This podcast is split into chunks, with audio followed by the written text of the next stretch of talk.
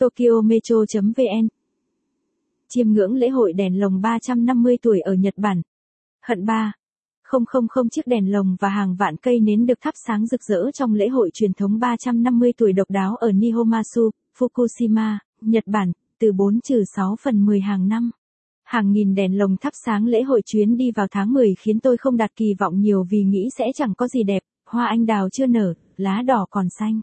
Tuy nhiên, những chuyến đi ít kỳ vọng lại khiến ta có nhiều cảm xúc bất ngờ như tâm trạng mà tôi cảm nhận trước hàng nghìn chiếc đèn lồng tại lễ hội ở Nihomasu, thành phố thuộc tỉnh Fukushima, Nhật Bản.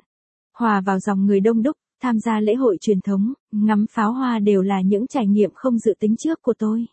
Tồn tại từ năm 1664, lễ hội Nihon Matsu đã trở thành điểm nhấn quan trọng trong văn hóa của Nihon Matsu nói riêng và tỉnh Fukushima nói chung. Diễn ra từ 4 trừ 6 phần 10 hàng năm, lễ hội nổi bật với màn trình diễn của hơn 3. Không không không lồng đèn kết hợp nghệ thuật múa chống tai cô truyền thống Nhật Bản. Khi đến đây, tôi thật sự nghẹt thở vì không khí, xúc động khi thấy cả đoàn người cùng hô to câu, mặt soi, tạm dịch. Tiến lên, và di chuyển trên những chiếc xe kéo đèn khổng lồ.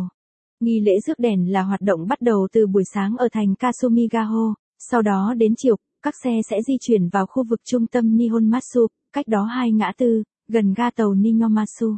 Tại đây, nhiều sạp bán đồ ăn và các khu vực vui chơi khác được dựng xung quanh. Lúc này, cả thành phố Nihonmatsu nhỏ bé như sống dậy. Đến gần 19 giờ, hoạt động chính của lễ hội diễn ra khi một nhóm rước đuốc đến từng xe. Mỗi chiếc xe sẽ được thắp sáng bởi một 500 cây nến. Không khí sôi động, nhộn nhịp trong tiếng trống tai cô cứ đến tháng 10, hơn 3. Không không không đèn lồng được răng trên 7 chiếc xe đầy. Mỗi xe là đoàn người rồng rắn, đại diện cho một quận tại Nihomatsu cùng cuộc diễu hành chống tai cô truyền thống quanh thành phố.